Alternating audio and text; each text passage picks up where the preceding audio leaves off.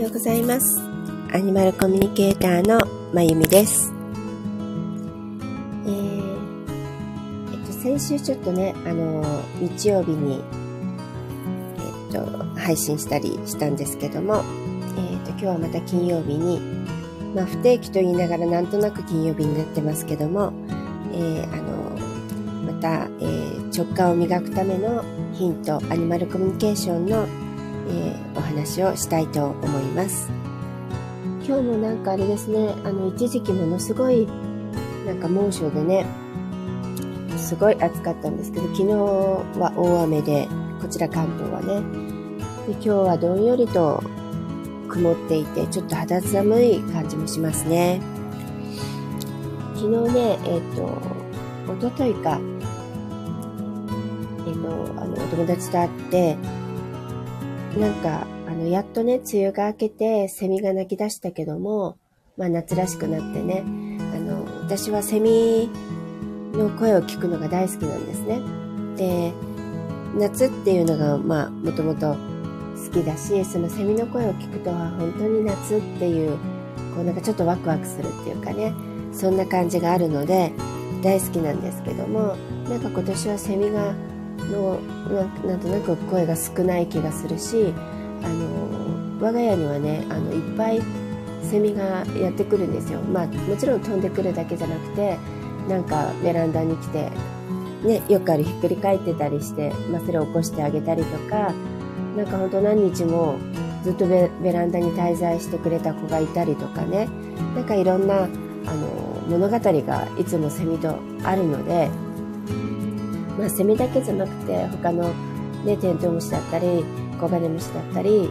あの時にはカマキリだったりなんかあのマンションのね上の方なんですけどもなんか来てくれるその一期一会のあの生き物たちがいるんですよ。ただ飛んできて帰っていくんじゃなくてコンタクトができるっていうかコミュニケーションができるっていうかねで長い時間いてくれるセミがいる中で昨日面白かったのはなんかセミがあんまりまだあのベランダには1匹も来てないって言った途端昨日朝からもういっぱい最初 4, 4匹ぐらいだったかな。あのベランダに降り立ってきたかと思うとひっくり返ってる子が2匹いてで、えー、死んじゃってるのかなとか思ってたらやっぱりあの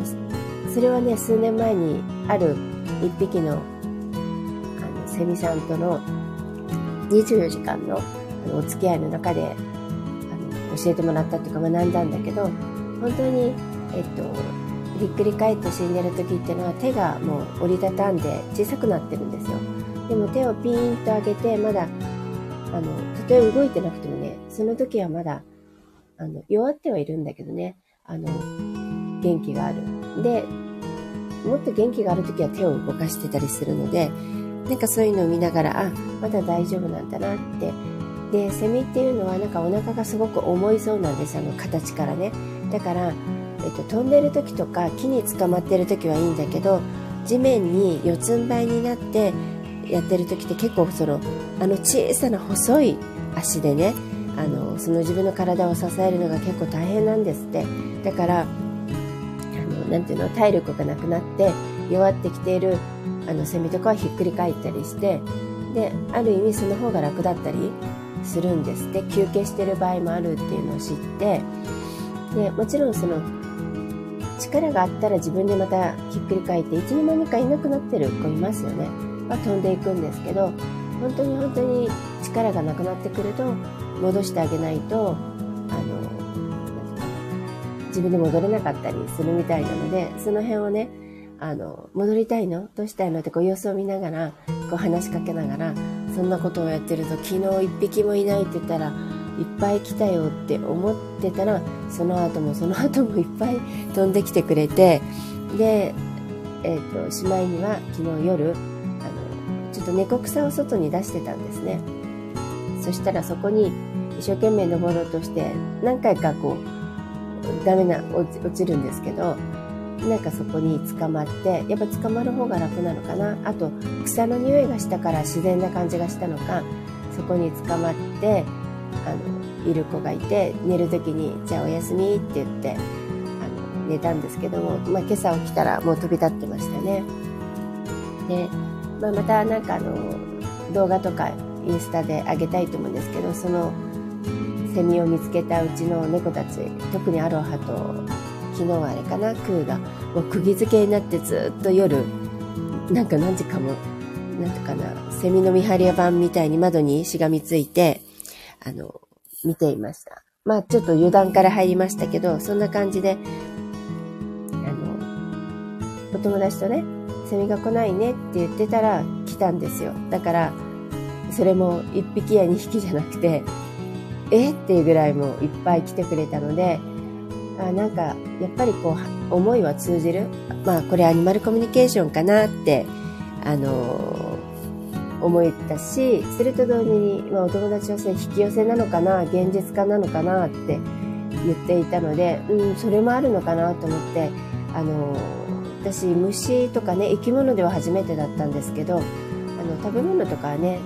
なんかこれ食べたいなって例えばさくらんぼ食べたいなって思ったらふと思ったらあの強く願ったらダメなんですね。あのこれ引き寄せのポイントなんだけどふと何気に願ったらいろんなとこからあのある夏かなさくらんぼが届いたんですよお中元みたいな形で。なんか後にも先にもその時でだけで今年はさくらんぼ来ないんですけどね。あのもう一箇所じゃなくていろんなとこから来てでいっぺんに来るんですよ。こう時期をずらしてきてくれたらもちろんいいんだけどいっぺんに来るからねさくらんぼもそうだけど傷むからもう一生懸命食べなきゃいけないみたいな。もちろんあのねあのご近所さんに配ったりとかもしながらなんだけどそういうことはよくあって食べ物ではよくあるんですよ。プリンが食べたいと思ったら本当にいろんなとこからプリンが来たりとかそれがいっぺんに同じ日にわっと来るみたいななんか感じでで昨日のセミさんはやっぱそうだったんですよね。朝から昨日にものすごい集中してあのいつも夏になったらセミは来てくれるんだけどこんなに一日にいっぱいうちのその何て言うかなブーンって飛んできて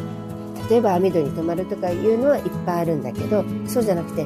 なんかみんながベランダに降り立ってなんかそこでいろんなことをしてくれるっていうのが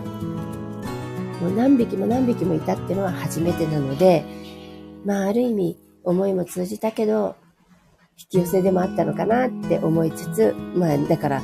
願いは叶うんですねっていうのが一つのあの、前、前置きになりましたけど、お話になります。なおちゃんおはようございます。いつもありがとうございます。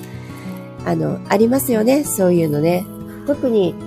あの、執着がなくて何気にふっと思ったものは本当に叶いやすいっていうので、そういう、まあ、食べ物なんかは何気に思うだけじゃないですか。ふっと思うだけなので、別に絶対それが手に入らないと困るとか嫌だとか思ってるわけじゃないから、そういうものって本当にふわっとしたエネルギーっていうのが一番あの宇宙には届きやすくて叶いやすいっていうのがありますね。で、今日のあのタイトルにある虹の橋を渡ったうさぎさんのお話なんですけども、えーと、これはアニマルコミュニケーションの話なんですけどね。あのブログとかには書いたんですけども、えーと、先週本当に、えーと、3日間の出会いっていうかお付き合いご縁のうさぎさんだったんですけども、えー、と緊急で、えー、と依頼があったんですね。もうその日にあって、えー、かなお医者さんからも難しいかもしれないって言われたうさぎさんです。その前にこういろいろ通院してたみたいなんですけどもね。で、まあ、もちろん、えっと、通常はね、その日に依頼があって、その日にアニマルコミュニケーションっていうのはないんですけども、えっと、特に私、えっと、その週は沖縄に、えっと、出張に行ってたんですね。で、帰ってきた次の次の日で、まあ一応その日からあの仕事はスタートという形にはなってたんですけども、ただこうやって緊急とかいう場合はそれが、えっと、今までもそうですけど夜中でも何でもあの、えっと、ちゃんと対応してあのアニマルコミュニケーションをします。あのそういうことは過去にもねあのいっぱいあってでその時もあの一応3日間ねえっと、日曜日に依頼があって日曜日その日か月曜か火曜かでお願いしますってこの3日間のどれかって来てで、まあ、どっちにしてもあの急なんだけどえっと、うん、なんかなんとなくあの依頼を受けた時点でまだその時点ではねあのどれぐらいの状況かっていうのは聞いてないんですけどやっぱりなんとなく、うん、早い方がいいっていう直感がしたのとでやっぱ緊急の時ってのは本当に何が起こるか。もちろんねあの持ち直したりそれから良くなっていくこともいっぱいあるんだけどでもやっぱり何が起こるかわからないのが命なので早く対応した方がいいなと思って本当その日、えー、っと午後に依頼を受けてもう夕方には、えっと、セッションをするという形を取りました。でそれがあの、まあ、ギリギリセーフだったのかな。あの本当に間に合って、えっと、そのうさぎさんが伝えたいことが飼い主さんに伝わってで飼い主さんもあの、ね、虹の橋を渡るっていう悲しいことにはなったんだけどただあのその前に思いを聞けてだいぶそのあのもちろんねその虹の橋を渡った時は相当動揺していたっていうことだったけどでもすごく気がだいぶ楽にですなりましたって言ってました。やっぱりあのいろんなことが分かったしあの心が前もできたしあとそのうさぎさんがこれは約束してねって言ったことがあるんです。だからそれをあの守りながらこれから生きていけばいいんだなってあのいうこともあったので、うん、あのセッション受けてよかったって少しあのもちろんねペットロスとかこう喪失感とか悲しみがないわけではないんだよね、まあ、そんなことは当然もうこの世で一番愛するものと思うくらいのねあの自分の大事な大事な宝物を失うわけだからないはないことはもうどんな人にでもないし私とってものすごくあったのでただちょっとそういうのがあるだけでだいぶ違うんですよ本当に。あとあのものすごく近くに感じられるっていうのかな。なんか遠くに一人で行ったっていうんじゃなくてなんか亡くなる前にぐっと近くに感じてそしてその子が旅立った。だからその辺にいるような気がするっていうあのそういうのもアニマルコミュニケーションでできるっていうのかな。それがうさぎさんとの出会いで。で私はあのアニマルコミュニケーションのセッションっていうのは動物から依頼が来ると思ってます。飼い主さんを通してるけどもあの物理的にはね。だけど動物さんがそういう気持ちになって飼い主さんを動かしているんだっていうふうに思ってるんですね。でそれはもう今までの過去のあのなんていうかなもうたくさんのセッションの結果そういうふうに確信してます。それで今回もその3日間っていうのを飼い主さんが提示してきたんですけどもまあそのどの3日にしてもえっとその3日間は頑張ってくれたんですうさぎちゃん。だからどこでセッションしていてもちゃんと間に合うようにそこはギリギリのとこで頑張ってくれたし飼い主さんも何か直感があって3日間って言ったと思うんですよね。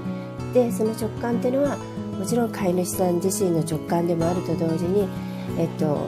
飼い主なんだからえっとうさぎさんからのテレパシーは無意識でも受け取ってるのね。だからそのテレパシーを受け取って飼い主さん本人は気づいてないけどあこの3日間って思ったんだと思うんです。それがタイムリミットっていうのがお互いの中にあったっていうのかな。それと同時にえー、っともう一つのうさぎさんが頑張ってくれたのは実はね私が沖縄に行く前のその前の週かなんかに一旦こ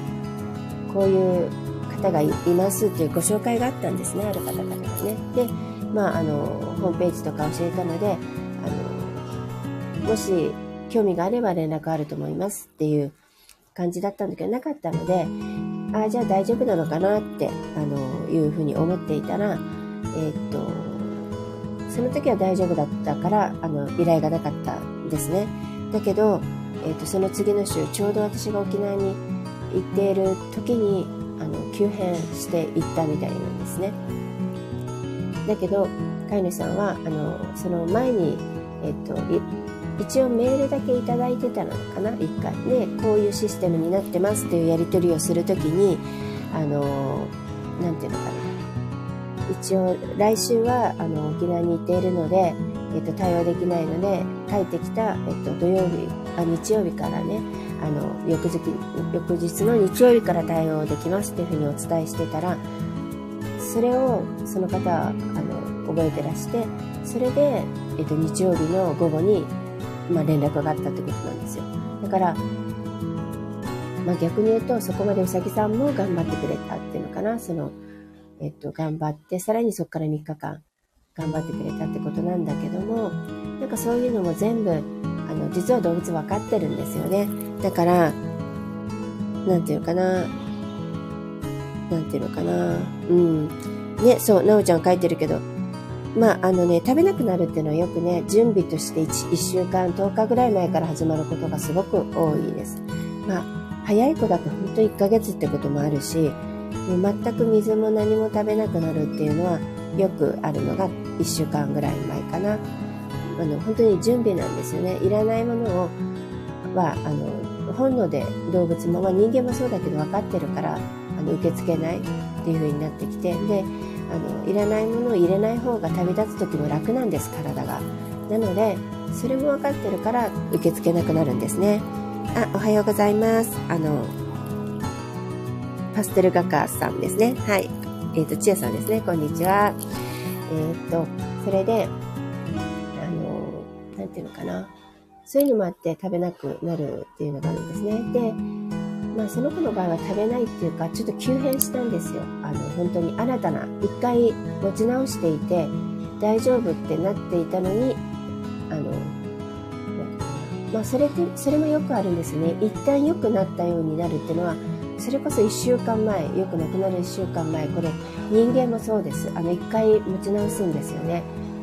あのこれうちの祖父とかもそうだったんですけど1回本当にであの家族が安心して1回病院から帰った後にガッと悪くなるっていうのがこれはなんか命の仕組みとしてあるのかないうのが最後の一花なんか線香花火も最後落ちる前にバーッとあの花火咲きますよね。それと同じような感じがして命も最後の時もう一回一花咲かせようってなるのかなっていうのがあるしでうさぎさんの場合は一旦良くなってまあ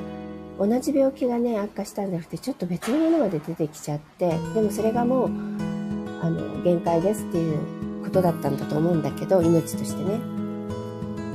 でそのうさぎさんは、まあ、私がセッションする時はえっとその時だけじゃなくても一旦緊急入院してでも、えっと、もうお家に帰った方がいいってことで酸素室に入れられてあの退院してるんですね、えっと、私がセッションする前の前の日かな。で、えっと、ずっと酸素室にゲージの中に酸素室に入っていました。でセッションしてる時も隅の方でずっとあのちょっと苦しそうにね横たわっていてずっとここから動かないっておっしゃってました。で水を飲んだりとかも、もちろん食べ物も受け受け付けない。あの、持っていくと首をポイってするそうで、あの、口の近くにね、ちょっと手で何かをつけて、なので、あの、もういらないっていう、あの、ぷいって横を向くっていうのは動物の、あの、いらないっていうサインなので、まあ、いらないってことだし、で、水はちょっと、あの、唇にね、水をつけてあげたりするけどっていうふうにおっしゃっていて、で、セッションしてる時に、その子が言ったんですよ。喉が渇いてるって。なのでその話をねもうセッションの終わりの方でした。飼い主さんとオンラインでね。話をしながらまあオンラインだった一つの理由っていうのもあのうさぎさんを動かせない都内の方なんですけどね。動かせないっていうことでオンラインでやったんですけどもあのかな？その喉が渇いたって言ってるけどじゃあどうしようかねって言ってまあ手でね唇にはつけてるけど本当は点滴とかも必要なのかもしれないけど病院にも連れてもう動かせないしっていうのでっていう話していた時に本当にその時にムクムクって起きて自分で起き上がってゲージの反対側になるんですけどあのなんか退院してきて初めて起き上がったみたいです起き上がってでゴクゴクゴクって私たちの目の前でね水を飲んでくれたんですよで、水を飲んで、本当にそのペロっていうだけじゃなくて、本当にゴクゴクって何回か飲んで、で、そこに座ってたんですね。あの、で、その時は、横になって苦しそうっていうよりは座ってる感じでした。で、その後も、えっと、そうそうそう、あの、セッションの中でもう一度飛んでみたいな、ピョンってって言ってたっていう話をしてたら、それからちょっと経ってかな、あの、ゲージの後ろの方で、本当に、あの、はっきりと、ウサギって結構飛ぶんですよね。ぴょんって飛んで、それで元いた場所に行って、またそこで横たわってたんですけど、まあ、その、その時にちょこちょこっと動いてくれたのかな。動いてくれて、いろいろ動いてくれて、で、ぴょんって最後飛んで、で、また元いたところに横たわっていて、で、そこからもう、そのセッション終わった後もそこから次の日も次の日もそこから動かなく、なんか苦しく苦しそうにしてだんだん苦しくなっていっていたっていう話だったんですけども、えっ、ー、とね、だから何が言いたいかっていうとね、あの、ちゃんと聞いてるよってことを、まあもちろん聞いてるんですよ。動物さんは、あの、言ってこなくても、こっちが話してることは全部聞いてるし、思っていることももう全部分かってます。ダダ漏れなので、テレパシーで受け取ってるので全部分かってる上に、私たちがその飼い主さんとお話ししていたのももちろん聞いていて、でそれを聞いてるよってのを教えたかったんだろうし飼い主さんにも見せたかったんだろうしと同時にとっても嬉しかったみたいですなんか急にね本当に「えどうしたのその力は?」っていうぐらいあの嬉しそうに歩いてあのよたよたでもなくちゃんと歩いて水飲んでそれからちょっと嬉しそうにこちょこちょって動いて最後にジャンプしてっていうのは本当にそれをねあの僕ちゃんと分かってるし嬉しいよっていうのをあの表現してくれてそれを飼い主さんに自分の体も使ってあの伝えてくれたんですね。その方が飼い主さんも分かりやすいし、ね、嬉しいじゃないですか。で最後にあと元気な姿をもう一度見せてくれたっていうのかな。あの、うん、私も感動したんですよね。あなんていうのかな。そこまでだから本当にもうあとね、命の灯火が消えようとしてるギリギリまで飼い主さんのことをこう思ってくれる。これが動物の愛なんですよ。無償の愛っていうのかな。でそれと同時に何て言うのかな。あの命をね本当に最後まであの全うするっていうこうねそこで痛いだの苦しいなの一言も言わないです。動物たち動物たちは。それを受け止めていてであの嘆いたりもしないし。本当にそれをただ淡々と受け入れてあの生を全うして旅立つっていうその潔さっていうのをあの本当にまた最後を見せてくれたっていうで目の前で見せてくれたって感じがしますね。あの性の美しさであり。でそのうさぎさんっていうのは本当に苦しかったと思うんです。ものすごくこの1ヶ月もういろんなことを乗り越えいろんなことを乗り越えねあの体のことでね。で本当に本当にこれ人間だったらもうあのなんていうかないろいろね嘆いたり愚痴を言ったりなんでって言いそうだけど何に一つあのなんていうかなそういうことは思ってなくて口にも出さないし痛いとも苦しいとも言わないしそしてなんていうのかななんていうのかなあの凛としてましたね。あの最後に見せてくれたその水を飲んでる姿とか表情とか最後にピョンって飛んだ姿なんてのは本当に本当に美しいってしか言えないぐらいあの凛としていてあの全てを受け入れてあの全うしているっていうもうすごくオーラとエネルギーが伝わってくるようなそんな出来事でした。で、その時点ではね、やっぱ期待しちゃうんですよ。ああ、だから持ち直すのかなって、も思ったりもしたんだけど、ああ、でもきっと、うん、違うかもしれないなって、なんとなく感じるものもあって、そうなんですよね。で、まあ本当に、その子が提示した期限、その2日後に旅立っていきましたけども、本当に3日間の本当に一期一会のあのなんていうのかな出会いなんですけどでもね、あの、短いから何ともないとかそんなことは全くなくてね、やっぱりこうやって気持ちが通じて、たった3日間でもお付き合いすると、本当に本当に、なんていうかな、魂は通じ合うのでね、愛おしいというか、うん、私もその一報をね、あの、旅立ちましたって一報をご連絡いただいた時は、本当に、やっぱりすごいショックで涙が出てきたんですけども、ねまあ、のこればっかりは命をリスペクトしてあげて、その子の最後に見せてくれた姿を尊重してあげて、私目になんかキラキラしてました、本当に。キラキラしたものが周りにいっぱいあって。なんか、うん、だから余計それを見せてもらったことで、あ私たち人間って、私もそうなんだけど、小さいことでなんかこう悩んだり、ぐちぐち言ったり、落ち込んだりとかするじゃないですか。あ、でもそんなこと、大したことないな、そんなことを言ってる暇があったら、1分1分、一瞬一瞬が大切に生きなきゃもったいないなって。もちろんね、悩んだり落ち込んだりするのも必要なことだし、必要だから、かな、起きているし、それも人生経験として、あの、陰も陽も必要なのでね、あの、ポジティブだけじゃなきゃいけないってことはないんだけど、ただ必要以上にそれに何てかな自己憐憫だったりあの浸っていたり何ていうかなそのうじうじ言うことでストレス発散する自分の中でそのエネルギーにとどまることでなんかそういう部分ってあると思うんですよね。だからもう本当にそれを体験したらすぐ手放していいものを手放さなかったりすることって多いと思うんだけどなんかそういうことがやっぱりとっても無駄だなっていうのをそのうさぎさんとの3日間で改めてまた感じたんですね。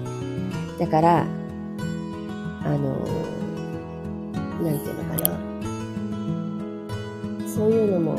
含めて、あ、なんか、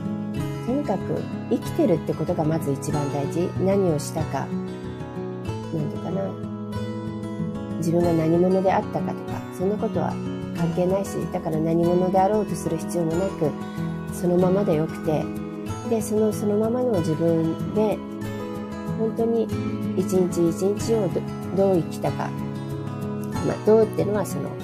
あの社会的などうとかじゃなくてね大切に生きたか。それだけが大事でその連続だから命っていうのは。なんかそういう生き続ける生き生かされてる限りは生き続けるっていうことがとてもまずは大事。でその上にオプションとして何をするとかどういうことを経験するとかどう思うとかが出てくるけど、ね、まずは生きなくては生きてるってことを大事にしなきゃいけないし生かされてる限りは生き続けるというその何て言うかなその情熱は必要なのかなっていうふうに生きるってただ単に動物のように単に生きてるわけじゃないんだよ。自分の性を大事に全うしてるそういう淡々とし方っていうのかな。何も思わず何も感じずに生きてるっていうのはなくて動物もものすごく同じようにいっぱい感じているしいろんなことを経験して喜んだり悲しんだりしているけどもそれをも含めて生きるということが何が起ころうと生きるということを第一優先にあの淡々と生きているってそういう意味ですね。そういう意味でのあの動物たちの生を全うするという生きるということになんか立ち返りたいなと思いました。なんかこんな生き方だったらとかこんな毎日だったらとかこんな生活だったらもう嫌っていうそういう意味のねなんかこう生きるっていうことへのこう淡々と生きるってことができていない。っていうあのどんな一日であってもどんな日々であってもどんな暮らしであってもとにかく生きる。何が起きていても生きる。っていうことがまず大事っていうそのことを動物からやっぱ改めてあのいつも教えてもらうんだけどまた今回教えてもらったのかなっていう感じがしました。そうね、あの、今行きたかったんでしょうか？最後に跳ねたのはってなんか、あの、質問ね、来てるけど、それは今言ったように元あの、喜びの姿だしちゃんとああなたたちの話してることを聞いてるよっていうことを教えたかったのもあるだろうし最後の線香花火っていうのかなそういうので行きたかったっていうのはないですないっていうのは何かっていうと、そういう執着が人間みたいにないってことなんです。そこが動物の潔いって私が今言ってることなんですね。あの、人間はもうちょっと生きたかった、もうちょっとあれしたかったって、それはないんです。動物は決められた命を全うして、それが早かろうと遅かろうと、それでいいと思って旅立ちます。その子は短かったんです、とても。あの、えっと、従来ならもうちょっと生きるであろう、あの、平均寿命で言うとね。だけどそんなことは一つも執着してませんでした。そういう意味の生を全うする、生かされてる限り生き続ける。そして、その自分の、あの、ね、あの、執着がないから生を全うできるっていうことなんですね。それが動物ちゃんたちの、あの、なんていうかな、あの、私たちに見せてくれる生き様、死に様っていうことなんです。まあ今日はそんなお話でした。えー、本当にね、動物から学ぶことはいっぱいあるんですよ。本当にね、私たち余計なものいっぱい荷物も多いし、余計な思いも多いし、いろんなものに、その余計な荷物によって、わざわざ自分を重くしていて、動きづらくして足かせっていうのかな、なってることが多いけど、そういうものがなくシンプルに生きてるのが動物や生き物、生あの生物、あの植物だったりするので、本当にいっぱいそういう動物たちから学んでまたそれをヒントにして生きていけたらなと思います。それがまあアニマルコミュニケーションの役割でもあるしね醍醐味なので彼らが伝えたいことを彼女たちが伝えたいことをいっぱいいっぱい伝えていくのがアニマルコミュニケーションの基本だと思っています、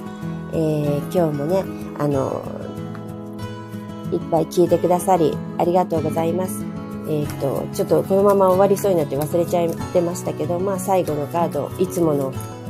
このとこね、マナカードが調子がいいので、マナカードを引いてみます。ハワイのマナカードです。ああ、なんかね、マウイって言って、あの、ママウイのカードが出たんですけど、トリックスターって言って、とてもこのトリマウイのトリックスターと呼ばれている伝説があったんですね。で、その人はすごく変わっているけど、自分独自のあの、物語を生きたって、だから変わっていようと何でもいいんです。自分独自のあの物語を生きるっていう意味がこのマウイっていうカードです。ね、今、あの、動物が教えてくれたようにシンプルに何でもいいんですよ。あの、どんな人生であろうと生き方であろうとね。とにかく生を全うする。そして自分のあの生きたいように自分の物語を人がどう思うとか世間がどうとか関係なくてねいけるっていうカードが出たので、えー、今日もあの長いね10分って言ってるのにすっごい長くなっちゃったんですけどあのお話聞いてくださりありがとうございました、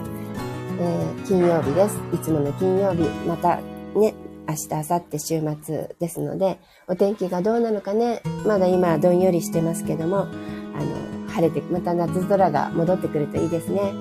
えー、っと、またセミさんの声もいっぱい聞きたいです。曇ってるからかな、全然声がしないので、あの、また聞きたいなと思います。では皆さん、良い週末をお迎えください。えー、アニマルコミュニケーターのまゆみでした。また来週お会いしましょう。ありがとうございます。なおちゃん先生、それからパステルさん、ありがとうございます。また他の皆さんもいつもありがとうございます。